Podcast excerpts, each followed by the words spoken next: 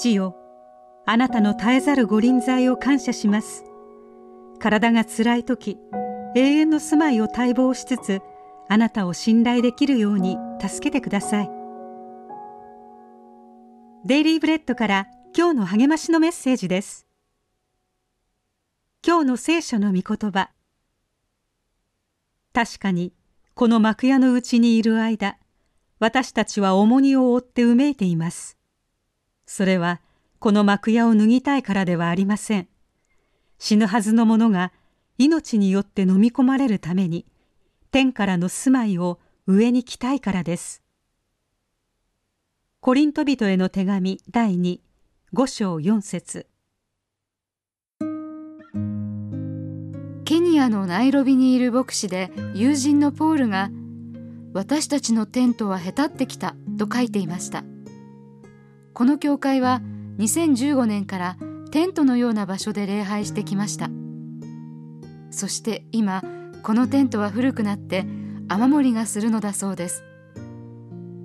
友人が示唆したテントの弱さは、人間の脆さに関する使徒パウロの言葉を想起させます。私たちの外なる人は衰えて、この幕屋のうちにいる間、私たちは重荷を負ってうめいています。人は割と早い時期に人生は儚いと気づきますが、年を重ねるとさらに意識します。本当に時は指の間をすり抜けていくようです。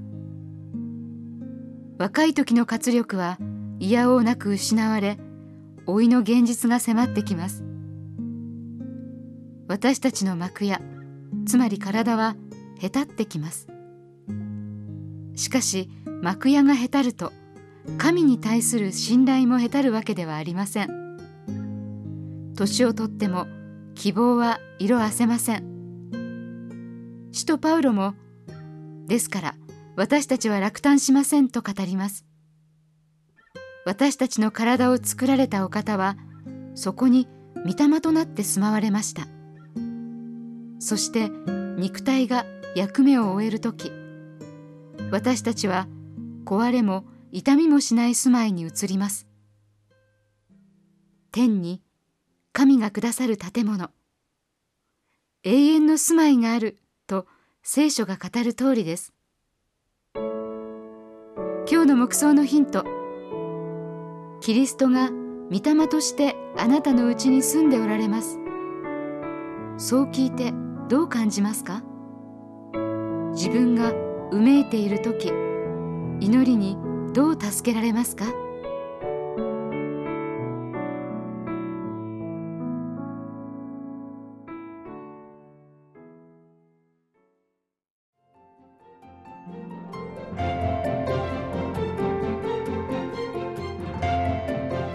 今日のお話いかがでしたか？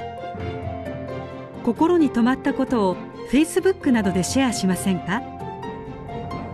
御言葉を分かち合い、元気の輪を広げましょう。